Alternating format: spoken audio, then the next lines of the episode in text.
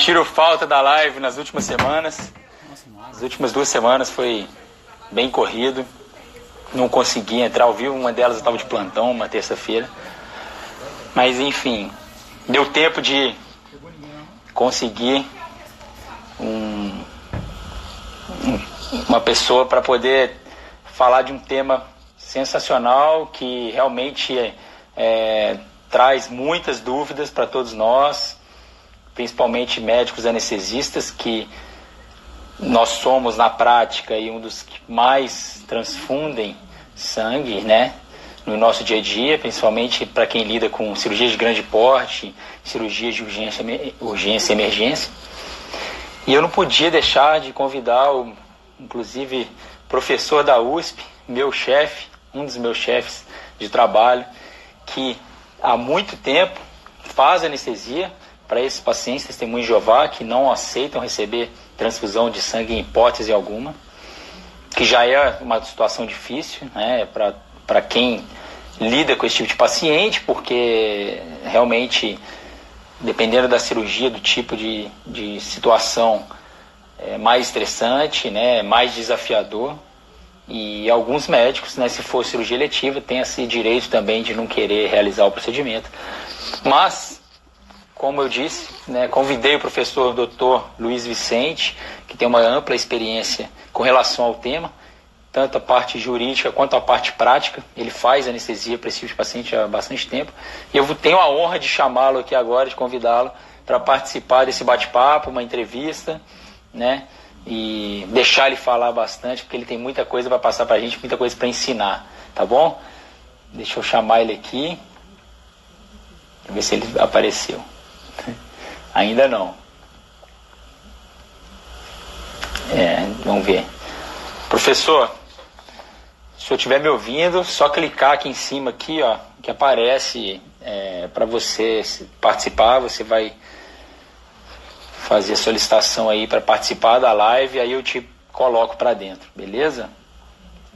Vamos ver se ele apareceu aqui agora. Ainda não.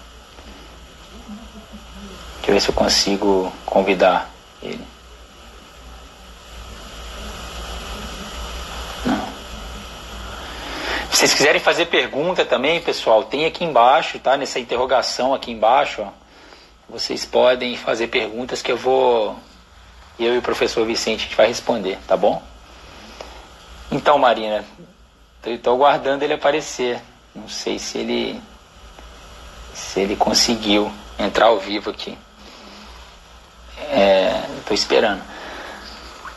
Mas enfim, o professor Vicente, ele, ele inclusive foi palestrante no Anestesia On, que foi o congresso online que a gente fez no primeiro semestre, e ele falou sobre a hemodiluição normovolêmica, que é uma das estratégias que ele utiliza para poder poupar a transfusão nesses pacientes. Aí o professor apareceu e agora? Professor, só solicitar aqui embaixo a sua participação, que aí eu te coloco para dentro. Beleza? Ó, ele falou, ele falou aqui, é, ele deu oi aqui, assim, para vocês que viram aqui, ó. Vamos ver se eu consigo chamar ele. Aqui, ó, acho que agora eu chamo, consegui, consegui chamar ele. Professor, chamei aí. Só o senhor aceitar. Vamos ver se ele aceita. Aí. Oi, Renato, tudo bom? Grande professor, tudo bem? Boa tudo noite. Bom você? Tudo bem, boa noite. Boa noite. Obrigado pela, por aceitar esse convite. Fico, é uma grande honra estar conversando com o senhor, assim, dessa forma, né, para poder mostrar para várias pessoas aí, ó, temos duzentas e tantas pessoas ao vivo para assisti-lo, principalmente. Então é isso, isso aí. Me fala um pouquinho, professor, da, da sua experiência com relação ao tema, a, a paciência testemunho de Jeová, que eu sei que o senhor já tem uma experiência bem grande, já anestesia bastante para esse tipo de paciente. Conta pra gente aí um pouquinho. Se apresenta e depois conta pra gente aí o um pouquinho da, da sua experiência, antes de qualquer coisa. Vem aí? Tranquilo? Tá, tá. Tá o som tá ótimo. É, então tá bom. Eu, eu comecei a anestesiar pacientes testemunho de Jeová um pouquinho depois que eu saí da residência. Assim, um pouquinho não, 10 anos depois que eu saí da residência. Eu terminei residência em 87. Em 1996 apareceu no HC uma paciente que precisava fazer uma cirurgia de escoliose e que não tinha não tinha nenhuma experiência, não tinha praticamente nenhum conhecimento sobre o tema, e eu recebi na minha sala, lá no hospital, uma equipe de, de testemunhas de Jeová, da chamada COLI, né, que é a Comissão de Ligação com os Hospitais, que me solicitaram para fazer essa anestesia. Eu tinha muita preocupação, porque eu não tinha nenhum conhecimento sobre o tema, e principalmente pelo fato da paciente possuir só 13 anos. Mas eles já disseram, me disseram que o cirurgião já tinha topado, que só faltava o anestesista. Então, para não atrapalhar essa história toda, eu topei fazer, conheci o cirurgião, sabia da sua capacidade. Nós fizemos um planejamento bem feito. É, eu conversei inicialmente com a menina, ela tinha 13 anos na época, mas era uma menina com uma mente extremamente madura, muito com muito conhecimento que ela desejava e eu topei fazer. É, na época com muito medo, né? É, que acontecesse qualquer tipo de adversidade, mas deu tudo simplesmente.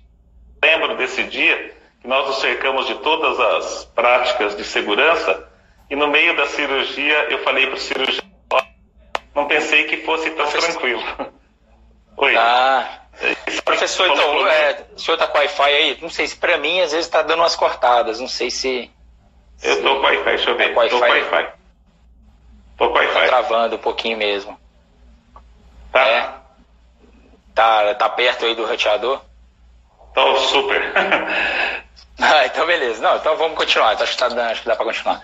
Não, legal. E aí essa paciente, ela ela, o resultado foi legal, ela tava, chegou a sangrar muito, Não. o senhor usou alguma estratégia? No meio do procedimento foi tão tranquilo que eu falei para o cirurgião, não pensei que fosse tão fácil. E ele falou, não chama ah, chuva ah, antes do tempo. A cirurgia transcorreu super bem, acabou bem, e aí nós nos animamos a fazer outras, né? Mas esse caso, nós nos cercamos de todas as possibilidades, inclusive recuperação de sangue no intraoperatório, é, fizemos eritropoetina no operatório, mas sem, sem muita ciência, porque a gente não tinha conhecimento perfeito sobre a dose correta. Mas no fim tudo Sim. funcionou bem. Essa menina hoje já é uma senhora, né? Como eu. é uma senhora hoje. Ela tem, ela já fez duas uma vez a haste quebrou e funcionou tudo bem. Então, a partir desse primeiro caso, Aí foram aparecendo outros casos semelhantes e a gente foi conduzindo praticamente sempre do mesmo jeito, é, conseguindo um pouco de experiência, até que chegou num primeiro caso onde as coisas não funcionaram muito bem. É um caso relativamente complexo, que era uma, uma cifose de um menino de 18 anos é, que foi operado pela via anterior e ele sangrou muito no pós-operatório.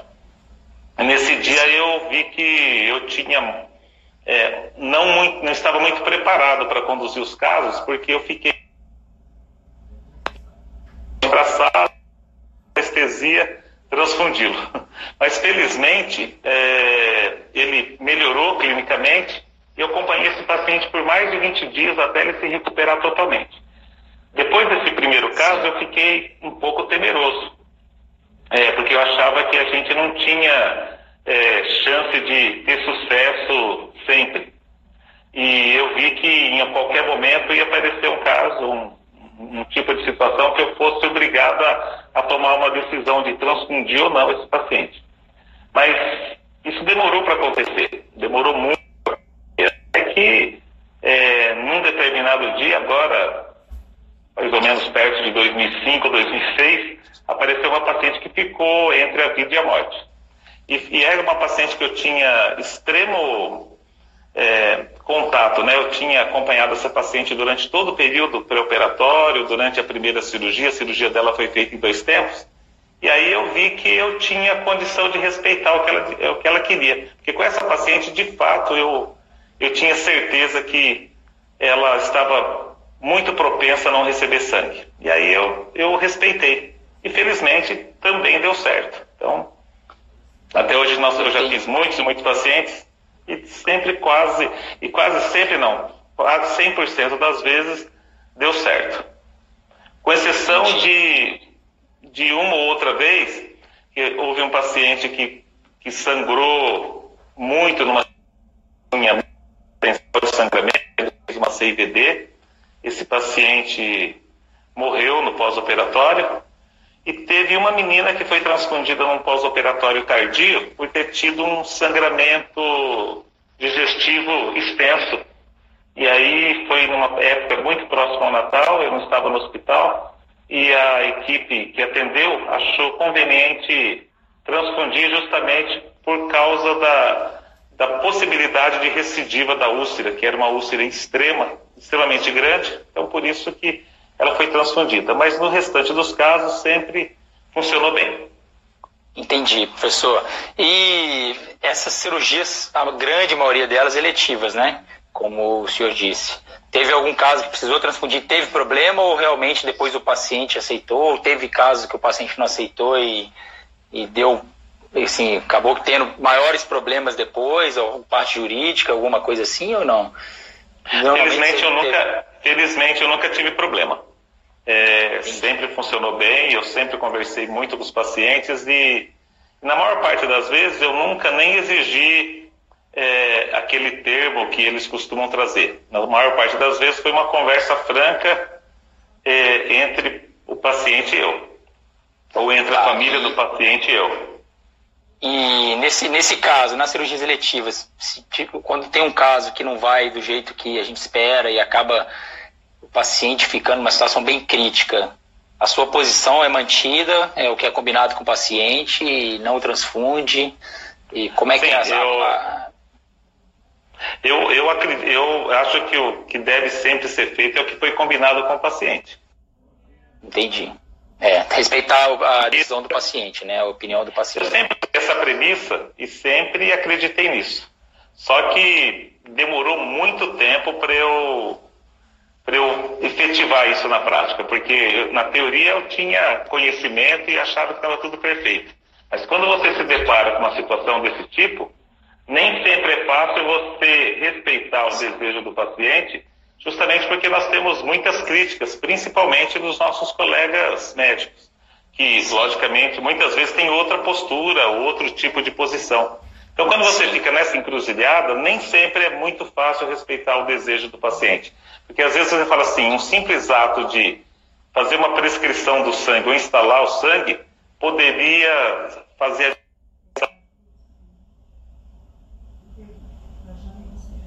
muitas ah. Cortou um pouquinho, professor. Oi. Professor, volta um pouquinho, que cortou. Hum. É, volta a gente sabe 10... que ah. Uns 10 segundos. É, Isso, entre é. a é, entre é, a gente sabe que o sangue acarreta muitos e muitos problemas, mas a gente sabe também que em algumas situações a pode, de fato, impedir a morte do paciente, principalmente nos estados críticos, onde o paciente está extremamente anêmico. Então, a transfusão, de fato, ela traz complicações, mas ela também pode ser é, uma medida salvadora. E é, nessa encruzilhada, a gente sempre fica com medo de, de decidir é, é, por uma coisa que é em respeito ao paciente, mas contrário à maioria é, do que pensa a própria medicina nos dias atuais, principalmente no nosso país, que não tem uma legislação muito clara a respeito do tema. É verdade, é verdade. Professor, tem algum, algum, algum hematócrito, né, hemoglobina limítrofe que o senhor costuma é, aceitar para fazer a cirurgia eletiva, a anestesia eletiva, ou depende muito de cada tipo, do risco do paciente, do risco de cirurgia, ou você trabalha com, com, com algum limite? Eu praticamente eu considero vários aspectos. O primeiro é o tipo de cirurgia. Se é uma cirurgia com pouco potencial de sangramento, eu às vezes prefiro fazer mais rápido possível, não retardar o, o início da cirurgia. Eu nem sempre faço um preparo muito amplo principalmente nas cirurgias que têm baixíssimo potencial de sangramento. Nas cirurgias de alto potencial de sangramento, como escoliose ou cirurgias semelhantes, eu faço um preparo pré-operatório que pode durar de três a seis semanas, dependendo da situação. Mas é lógico que o ideal é começar o procedimento com o maior hematócrito e o maior grau de hemoglobina possível. Quanto mais você otimizar isso no pré-operatório, você fica com uma reserva maior é, para o intraoperatório. Então, quanto maior o, o, o, grau de hemoglobina, melhor. Só que eu não tenho um, um valor ótimo para isso. Eu considero várias possibilidades. Já comecei cirurgias em, em pacientes testemunhas de Jeová com hemoglobina baixa, mas em situações onde o risco era menor do que o benefício. Entendi.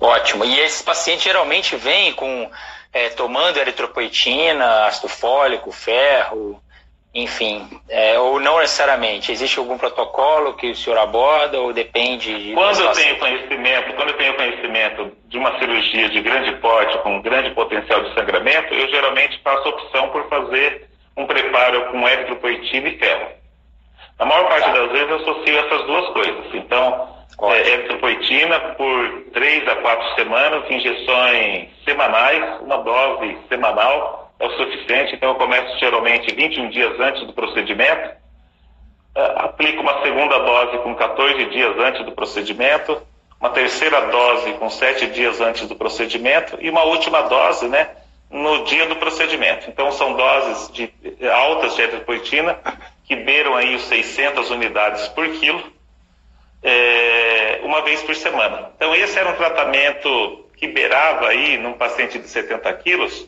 um custo de 7 mil reais num passado distante. Nos dias atuais, por causa da, do próprio Instituto Butantan estar produzindo a eritropoetina, o preço caiu assustadoramente. Então, hoje, esse preço tá, gira em torno de mil, mil e duzentos reais. Preparo pré-operatório. Então, ficou bem interessante, não é tão caro. Uh, e é possível fazer em três, quatro semanas um preparo onde você aumenta aí o grau, o nível de hemoglobina em torno de um e meio a dois pontos, o que é bem interessante. Você aumentar de 11 para 13, de 13 para 15, você começa o procedimento mais tranquilo.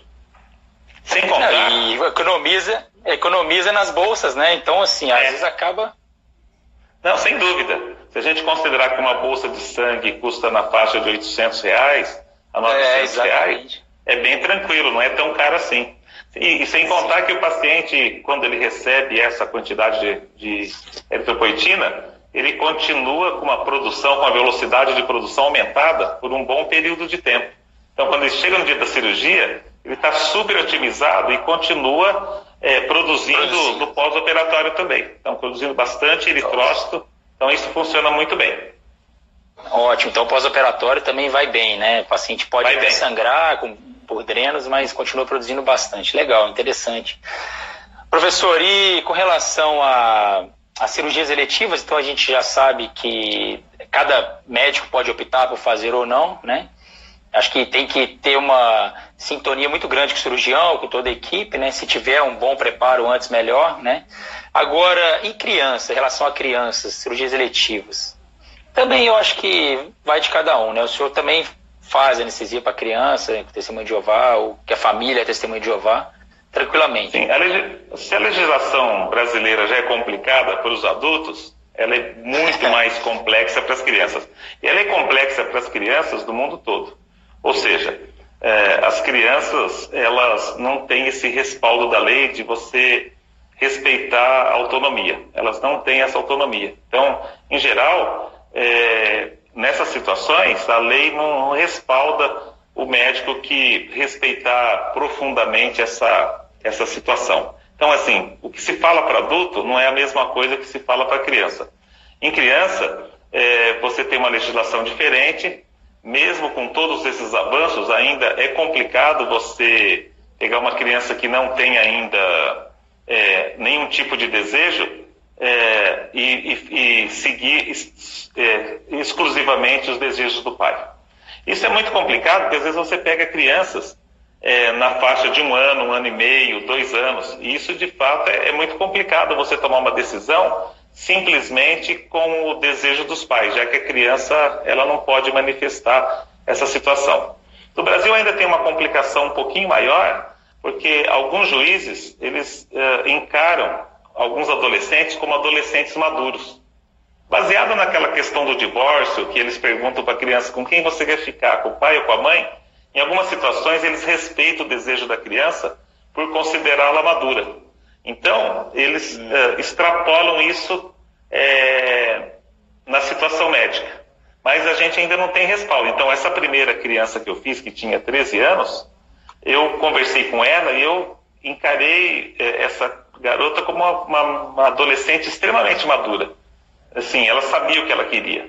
Mas lógico que eu entrei com um grau de otimismo muito grande com relação à cirurgia, nós nos cercamos de toda a segurança e por isso que eu topei na época, acreditando na, no sucesso. Mas eu não consigo imaginar se tivesse tido insucesso o que aconteceria. Felizmente deu tudo certo. Mas hoje, quando eu faço uma análise retrospectiva, eu vejo que eu demorei muito tempo para ter a postura que eu tenho hoje. Antes eu tinha uma postura mais ou menos é, assim teórica boa, mas na prática eu não estava preparado para não transfundir. Hoje é um dia que eu encaro o, o desejo do paciente como muito natural. Assim, se o paciente tem uma determinada opção, eu respeito sem depois, é, e sem depois é, ficar sem dormir com, é, ou, ou, sofrer por causa disso. Eu acho que o paciente é fundamental nessa situação. Com relação à criança, é um pouco mais complicado. Eu ainda não me deparei com uma situação prática a ponto de precisar transfundir. As únicas, as poucas crianças que eu anestesiei foram, é, é, foram crianças que já estavam com um prognóstico extremamente fechado. Então isso é fácil. Crianças que tinham um prognóstico muito ruim, é, com tumores e logicamente com um prognóstico ruim de vida. Então, nessa situação, não é tão difícil tomar decisão. Mas hoje, quando eu encaro uma situação desse tipo, eu converso com os pais e, logicamente, deixo a responsabilidade comigo. Sim, eu vou fazer o máximo para respeitar, mas, em último caso, se eu não puder respeitar, essa decisão vai ficar comigo. Eu não vou pressionar os pais para falar agora eu vou transfundir ou, em último caso, eu vou. Eu deixo a decisão para eu tomar e eu vou fazer o que eu gente vê o que faz, se, as, se, a família vai ou não achar ruim. Mas eu tenho a impressão que, é, na maior parte das vezes, eles aceitam essa situação porque não foram eles que decidiram pela transfusão. Na verdade, fui eu, fui o, o médico que tomou a decisão. Bom, felizmente, ainda não enfrentei nenhuma situação desse tipo. Eu espero não enfrentar no futuro muito próximo, mas, de maneira geral, é, eu acho que uma boa conversa sempre faz bem. O que eu não acho legal é pressionar a família a ponto de você jogar toda a responsabilidade é, técnica, né, que é uma decisão técnica, uma decisão médica, nas costas dos pais, que muitas vezes são leigos na, na atividade médica. Tá certo? Então, eu acho que a gente tem que tomar decisão. É isso que eu penso. Com certeza. Com certeza. Esse bom relacionamento né, com, a, com a família, com o paciente também é fundamental, né? Pra fundamental, fundamental. Tudo, né?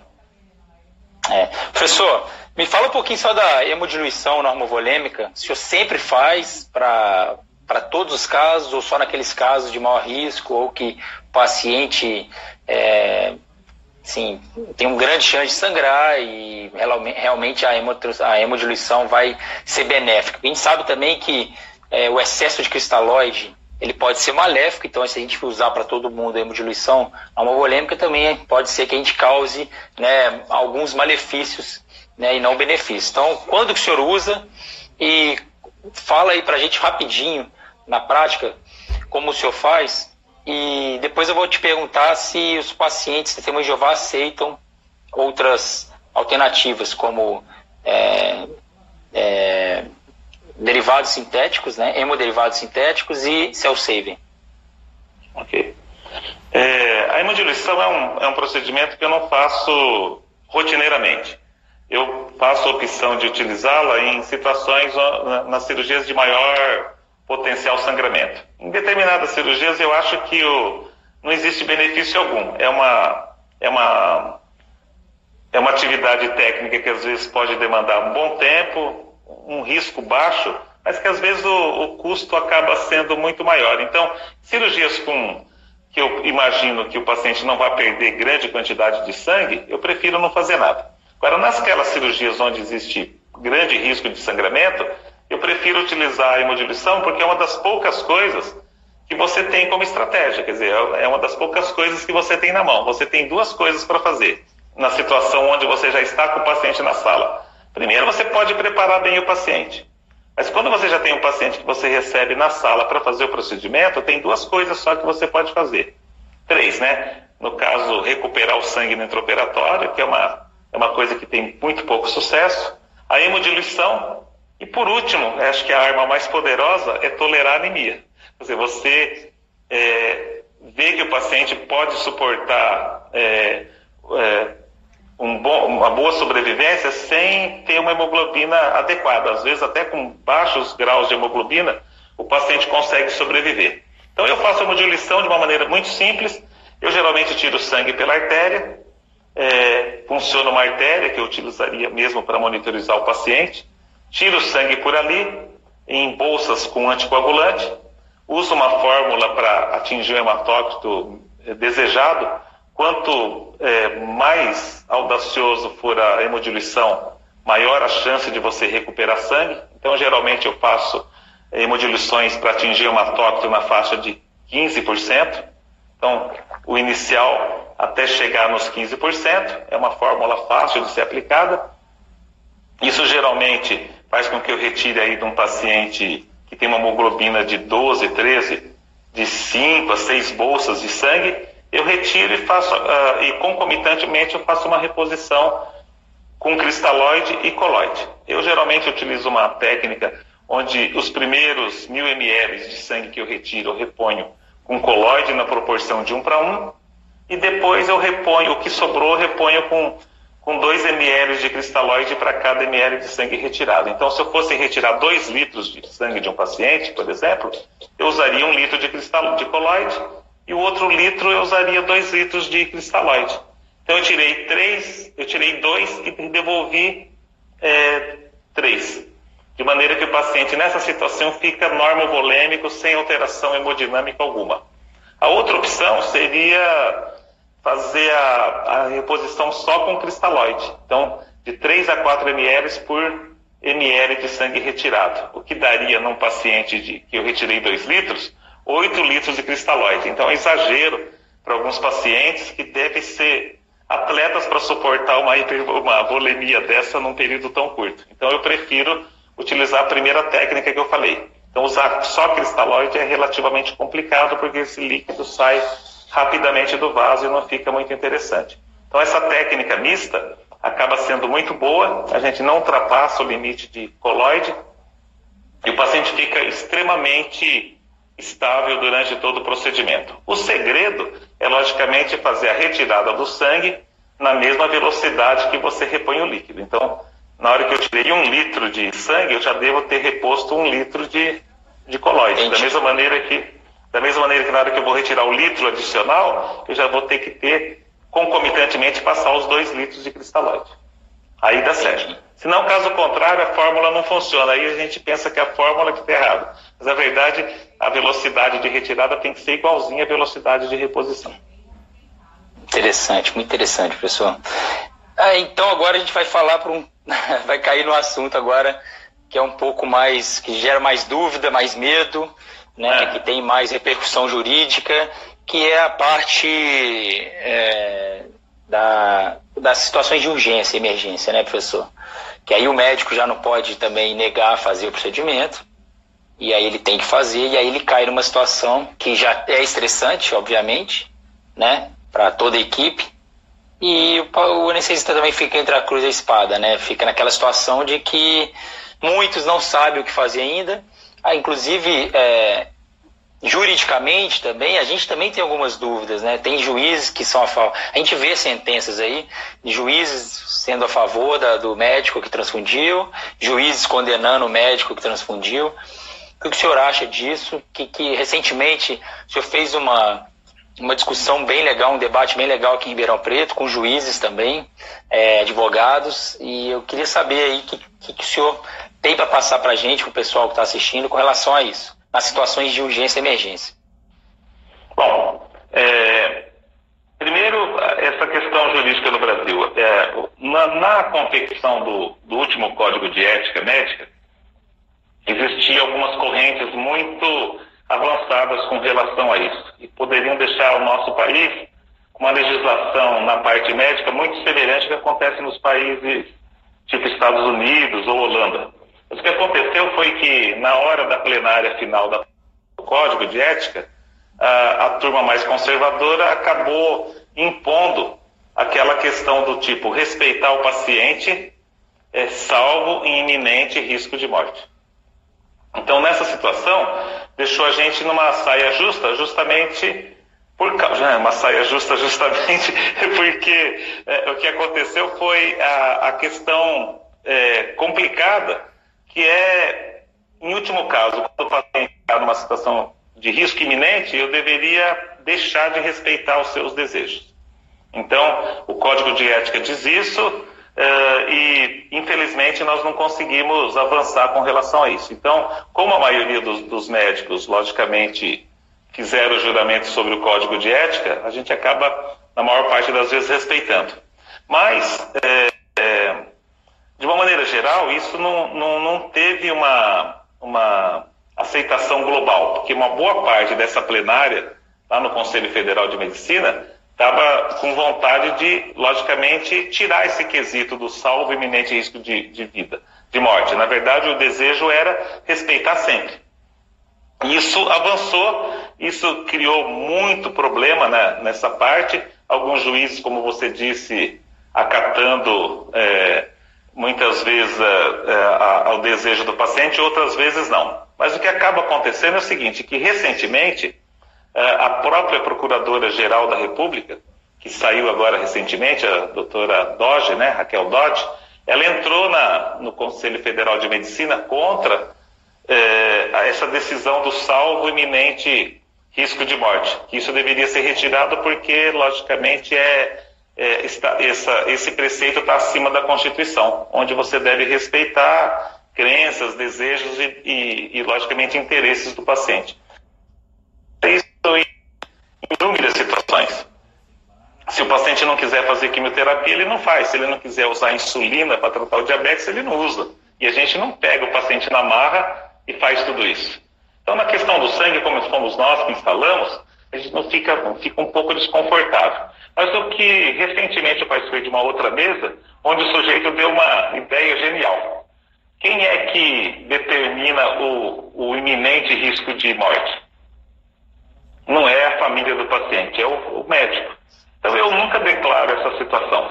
Eu sempre estou, sempre, eu não sabia que ele ia morrer. Então quer dizer, eu não preciso declarar que o paciente estava em salvo, em, em iminente risco de, de morte. Eu simplesmente eu estou respeitando o desejo dele, como eu já fiz isso algumas vezes, e, e, e vou, logicamente, assumir as consequências disso. Mas de uma maneira geral, a tendência é que Nesses dias não existe nenhuma sanção a quem respeitar o desejo do paciente adulto. Eu acho que, que ninguém vai sofrer por isso. A gente não desconhece ações desse tipo na justiça que possam incriminar o médico a respeito disso. O que tem, às vezes, são julgamentos em primeira instância que, na, na parte final, isso acaba não culminando em nenhuma decisão ruim contra o médico. O nosso grande problema é que qualquer tipo de processo gera transtorno, gera custo, e ninguém quer passar por isso. Por isso que, na maior parte das vezes, as pessoas fazem a opção por não anestesiar um paciente que tem esse tipo de crença. O que eu dou de conselho sempre é a questão seguinte: não criar muita polêmica nas cirurgias com baixo potencial sangramento. Então, cirurgias do tipo hernia inguinal, colecistectomia, artroscopia de joelho, é, mamoplastia, qualquer cirurgia dessa que a gente sabe que a gente só transfunde, em último caso, em situações que raramente a gente transfunde, eu acho que é melhor não criar polêmica. Agora, é lógico, se a pessoa não se sente muito confortável para fazer um transplante hepático, uma cirurgia cardíaca, uma cirurgia de escoliose, um aneurisma uh, de aorta pela via aberta, eu acho que, não, que por enquanto ainda não deve fazer, porque a pessoa não pode prometer aquilo que ela não pode cumprir. Eu acho que a gente vai demorar ainda algumas gerações para que as pessoas enxerguem isso de uma maneira natural. E, e a cultura é difícil mudar. Você vê que mesmo que se o aborto fosse é, aprovado amanhã como uma coisa legal no Brasil, eu tenho a impressão que uma, uma grande maioria dos médicos não sairia fazendo aborto como um método contraceptivo. Mesmo alguns anestesistas relutariam em anestesiar pacientes nessa situação. Então, acho que isso demora. Mesmo sendo legal, as pessoas né, nem sempre fazem essa adesão a esse tipo de pensamento. Por isso que a questão legal ainda é complicada, mas de tudo que eu tenho participado, e, a gente tem tido uma experiência legal nessas mesas redondas onde participam advogados e juízes, é que existe uma luz no fim do túnel com relação a isso. Principalmente depois dessa ação da Procuradoria-Geral da República com relação a tentar mudar esse tipo de preceito. Então, brevemente, a gente, talvez a gente tenha uma diretriz, como já era para ter tido no último Código de Ética. Então, existem vários tipos de pensamento, por enquanto, mas eu tenho a impressão que ninguém vai ser punido por estar ao lado do paciente. Tá certo? Em qualquer situação, transfundido ou não transfundido, você entende? Então, o sujeito que, que vai ser transfundido, ele não vai ser crucificado, e o sujeito que não transfundir também não vai ser crucificado. Por enquanto, a gente vive esse dilema.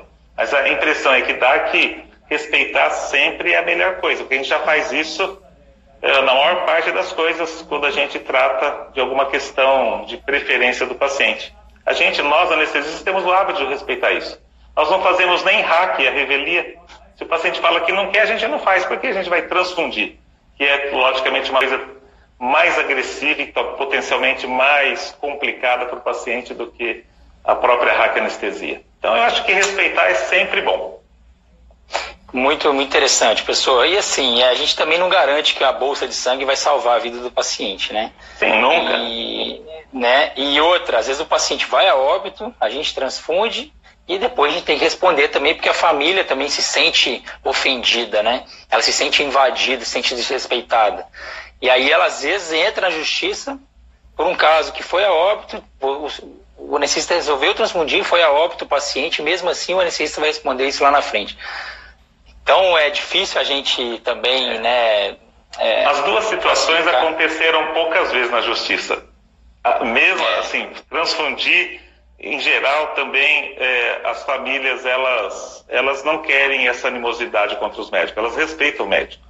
E elas, aquela... logicamente, é, é uma situação que eles ficam, logicamente, chateados, mas não é uma situação que, na maior parte das vezes, vai culminar em uma ação legal. Eu acho que muitas vezes o pessoal acaba relevando justamente para não perder a nossa cooperação. Então a gente fala isso no meio médico, mas eu acho que eles, eles respeitam muito nossa posição também. Então uma conversa, uma conversa clara, às vezes, às vezes redunda num entendimento. Recentemente eu recebi um telefonema de um membro da COLI que me consultou sobre quais possibilidades existiria para atender uma paciente que estava com franca plaquetopenia em decorrência de uma dengue.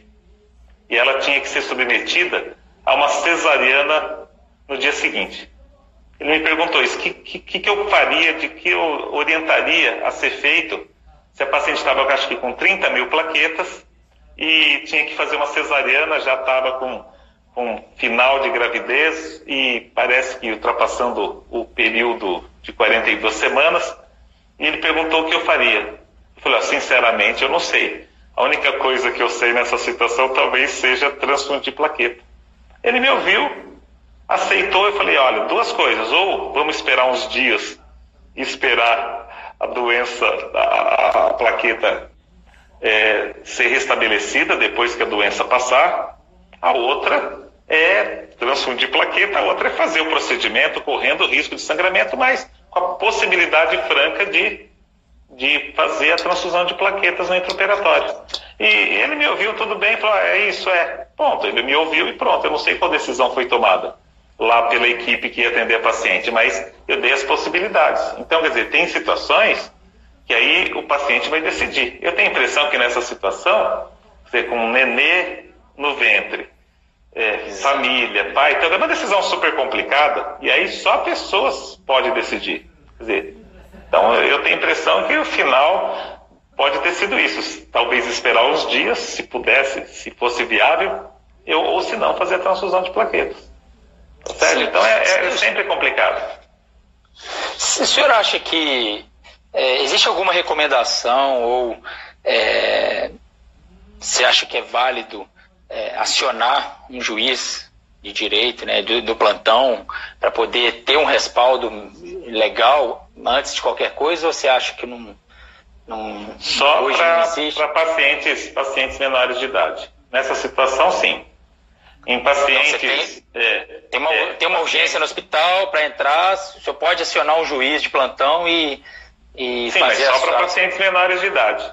Todas ah, as vezes tá. que isso ocorreu, toda vez que isso ocorreu, foi uma tragédia. Porque eram ah, ah, casos onde, é, às vezes que eu atendi paciente desse, com essa situação, eram pacientes com baixíssimo prognóstico, que nada podia salvar a vida do paciente. Mas, no fim, acabou criando uma polêmica desnecessária, porque acho que a equipe médica não teve a visão clara que nada podia ser feito por aquela criança, mas pela prepotência resolveram transfundir. E a criança morreu, se fosse ou não transfundida. E aí fica aquela situação. Poxa, eu podia ter deixado e respeitado. Por quê? Porque o prognóstico era mínimo, não era a transfusão que ia mudar o resultado final. Então acho que a gente tem que agir com muita coerência, muita tranquilidade, é, para tomar decisões assim com a família, porque às vezes você toma uma decisão pela prepotência, ah, isso é a única coisa que eu posso fazer, vou fazer isso. Mas às vezes nem isso a gente pode fazer, e nem isso vai salvar. Então acho que tem que ter um pouco de, de tranquilidade, um pouco de, sim, eu digo sabedoria, não é pelo saber, mas um pouco de mais de tranquilidade, de, de é, para acalmar a família, para não deixar um transtorno. E depois, além da perda da criança, gera toda uma uma revolta justamente pela prepotência com que foi feito. Então, eu, eu tenho a impressão que é, recorrer ao juiz só nas situações extremas em pacientes menores de idade. Eu jamais recorreria a, a uma situação desse tipo para um paciente adulto. Eu acho que o paciente adulto ele tem condição de opinar e resolver a vida dele. Professor, excelente essa, essa palavra prepotência. O senhor foi muito feliz em falar, porque às vezes é o médico que se sente ofendido, né? Quando o paciente fala, olha, não quero transfundir, o médico que se sente ofendido. Sim. E aí ele acaba querendo, não, eu, eu, ninguém vai passar por cima de mim, a decisão é minha, eu faço o que eu quiser. E realmente é. E às vezes é, a, o, o, caminho é levado, né? Na verdade, tudo é levado para esse caminho e aí as coisas não vão bem. Acho que a relação médico-paciente, nesse caso mesmo, é fundamental. A maioria dos processos que a gente vê, né? E documentar bem no prontuário também, né? Eu acho que. Sem dúvida isso é fantástico, né? Você ter esse respaldo. Acho que a primeira coisa que vocês iriam fazer seriam, seria olhar o prontuário né, do, do paciente, né? Ter, falar a mesma língua que o cirurgião, que às vezes o cirurgião manda transfundir. Não, eu tô falando para transfundir. Aí você fala, e agora? Né? Você já teve, teve algum caso já, professor, de, do cirurgião pedir para transfundir e o senhor fala, não, não acho que é, que é viável, ou a equipe fala a mesma língua, todas as vezes que o senhor trabalhou com o Testemunho de Jeová, a equipe estava bem coerente com, com relação à, à situação. Eu acho que na grande maioria das vezes sempre houve uma, um respeito é, entre as equipes. Eu acho que a gente consegue discutir claramente quais são os objetivos e, e as equipes são concordes na mesmo tipo de conduta. É, nunca tive problema, com exceção de uma vez que o cirurgião simplesmente disse para mim: você fica tranquilo, porque em último caso eu saio de campo e faço a transfusão. Então não vou nem começar numa situação desse tipo. Porque já gera um conflito inicial sem necessidade. Então, dizer, é, é fácil anestesiar um paciente e devolvê-lo vivo à, à, sala de recuperação, porque você, às vezes, você no intraoperatório não precisa transfundir. E às vezes a situação vai acontecer mais grave lá na recuperação ou quando o paciente vai para a enfermaria, onde você já não tem mais essa autonomia. Por isso que é preciso muito respeito, uma boa conversa entre as equipes, é, as pessoas entenderem é, o que cada um pode fazer e chegar, logicamente, na, no, num acordo final. Eu já anestesiei crianças onde é, o pediatra tinha uma posição, o neurocirurgião tinha outra, sobre a questão de fazer um preparo, às vezes com com, com fatores de coagulação, porque a criança às vezes tinha bom Villebran, e nós chegamos no acordo, conversamos e tal, e, e não, entrou dividido na, na, na, situação. A gente, cada um cedeu um pouco, inclusive a família, que era uma criança menor de idade, e no fim se chegou a um consenso e todo mundo saiu bem, sem grandes problemas. Então é, é preciso muita conversa. Conversa resolve quase, quase todos os casos. Quase todos os casos, professor. Eu estava vendo aqui, professor, a SBA ela publicou no, em 2018 um, é. uma, uma, um comunicado né, para alertar né, os anestesistas sobre essa situação. E a assessoria jurídica da SBA ela realmente é, foi bem é, clara com relação a algumas coisas, e inclusive que disse que em caso de urgência, emergência, o anestesista pode sim se, é, transfundir em, em, uma situação de iminência de morte, de, né, e pode transfundir sim, que vai ter respaldo legal. Mas eu acho que, pelo que o senhor falou, eu acho que até justificar, né, comprovar de que existia um risco de vida, é, desculpa, um risco de morte, e, e que a bolsa de sangue seria fundamental, acho que é bem difícil, né? Então eu acho que, na minha opinião também, eu concordo, eu acho que eu respeitaria, é, faria de tudo, de tudo, de tudo mesmo para poder salvar o paciente, mas acho que eu respeitaria a, a decisão aí do, do adulto. Na criança já é um pouco mais complicado, eu acho que essa, eu queria gostaria de passar. Esse parecer da sociedade, ele ele é um pouco polêmico. Eu acho que ele tem, tem seu valor, ele logicamente tomou uma posição frente a, a nós, né, os anestesistas, mas é, é uma opinião, uma opinião de é. um grupo de advogados que fizeram o levantamento. Da mesma maneira que talvez uma outra empresa, um outro grupo de advogados pudessem fazer um outro parecer. Muito eu conversei, eu conversei com um juiz numa dessas, dessas mesas redondas que eu participei, e ele foi muito claro. Ele falou: olha, não existe certeza. Se houvesse certeza, não precisaria de julgamento.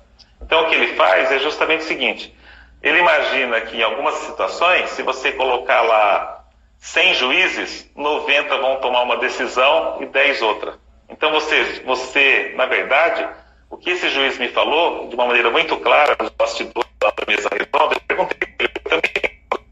Ele falou o seguinte: olha, Vicente, faz o seguinte: não existe certeza jurídica. Onde você vai errar menos?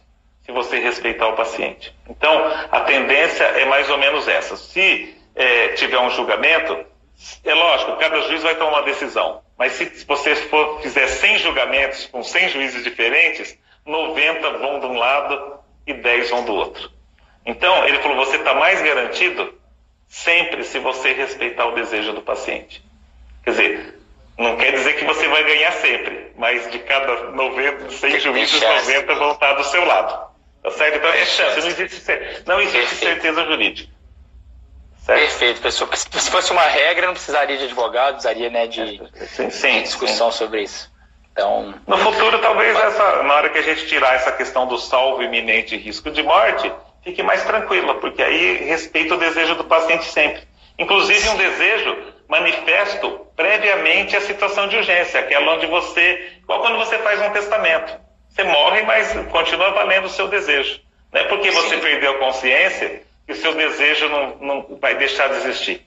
Então, é, na hora que a lei mudar, talvez a gente fique mais tranquilo, porque hoje esse salvo iminente risco de morte, ele, de certa maneira, deixa uma incerteza jurídica.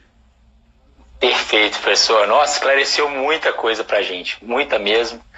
E escutar isso de alguém que vive há quanto tempo isso já? Quanto foi? É, 24, 24 anos, 24 anos, 96, então, né? É... Quase 24 anos. Então, Mas olha, demora é... para você. No começo eu comecei entusiasmado com vai dar certo, né? Que eu sempre falo, vai dar certo, vai dar certo. Mas houve algumas situações onde eu vi que não ia dar certo, que a situação podia sair do controle. E eu demorei para, para logicamente, ter essa, esse pensamento sobre vou respeitar. Porque nas primeiras vezes que eu fiquei entre a cruz e a espada, minha opção foi enganar o paciente. Não precisei, graças a Deus, não precisei chegar nessa situação. Mas naquela incerteza, eu fiquei com essa vontade. Principalmente no primeiro caso, onde um menino tinha 18 anos, cheio de vida, muito bem de saúde e tinha uma cifose. E aí a situação saiu de controle no pós-operatório e fiquei com muita vontade de transfundi-lo. Não fiz isso só porque no fim eu coloquei um oxigênio, hidratei, esperei, ele foi melhorando, ficou alguns dias ali numa situação crítica, mas saiu bem. Então demora para a gente tomar essa decisão. Mas o, o que eu sempre falo é o seguinte: não fazer polêmica nas situações tranquilas, naquelas cirurgias com baixo potencial de sangramento. Nem, nem é. cria polêmica em relação a isso. Nas grandes, para quem não se sentir muito tranquilo, espera um pouco que um dia a gente ainda vai ter uma lei, uma lei mais clara e contundente que a gente possa fazer as coisas sem muito risco. Muito legal, professor. Uns comentários que eu estava lendo aqui, interessante, uma, uma, uma, pessoa falou que na Europa não existe realmente essa, essa, essa, essa palavra no final da lei, né, de que salvo risco iminente de morte, de morte ou seja, então é, não existe esse problema, tá lá sempre o paciente é respeitado e a impressão que dá é essa mesmo, que lá fora, no, no, nos países é, sem ser no Brasil, acontece isso realmente. Eu acho que é respeito ao paciente em primeiro lugar. Uma outra, uma outra pessoa que falou, professor, que alguns termos de consentimento são um pouco.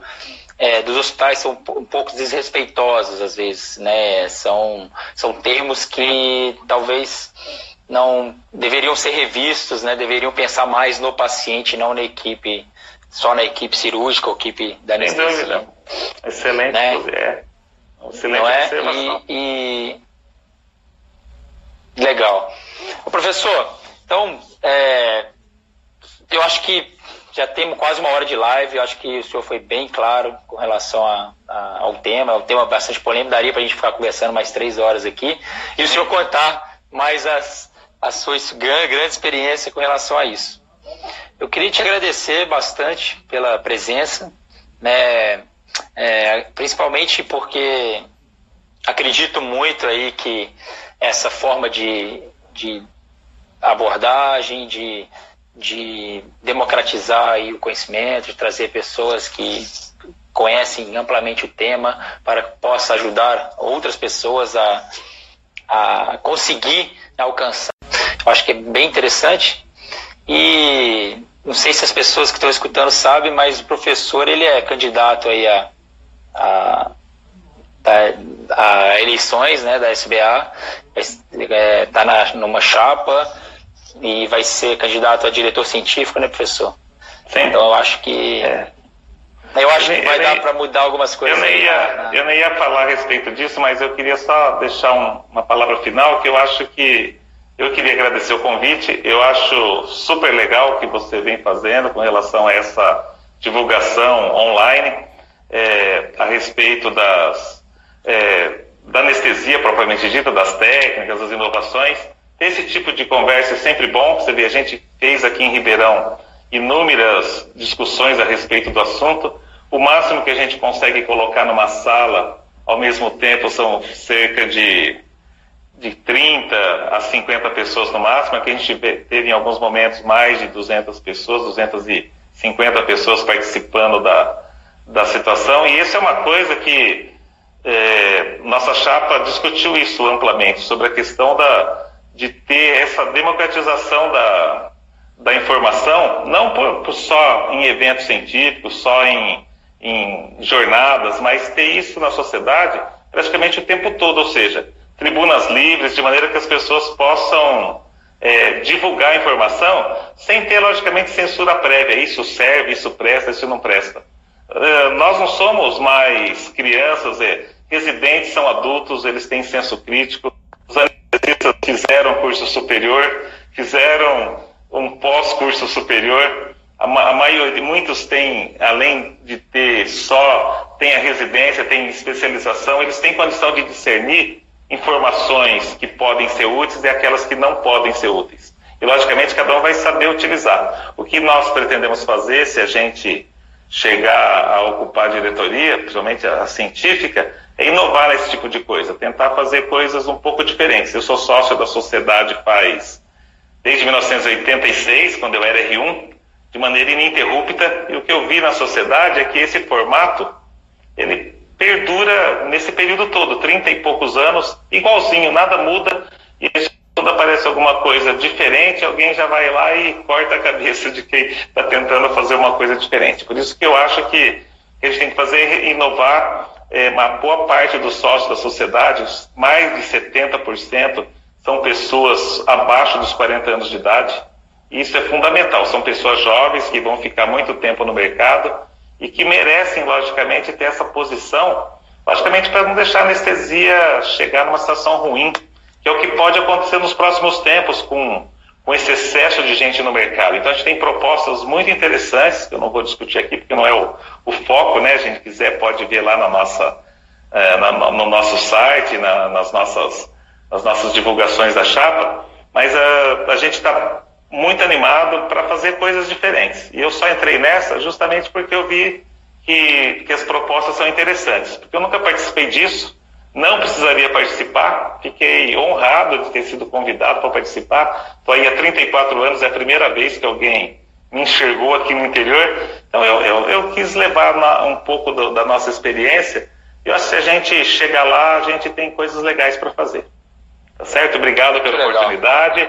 Continue fazendo isso o tempo todo, eu acho muito legal. Já participei do seu congresso online, foi muito legal. É, eu acho que, que, vale a pena. Informa, eu, e eu sempre defendi a informação democrática e com o menor custo possível.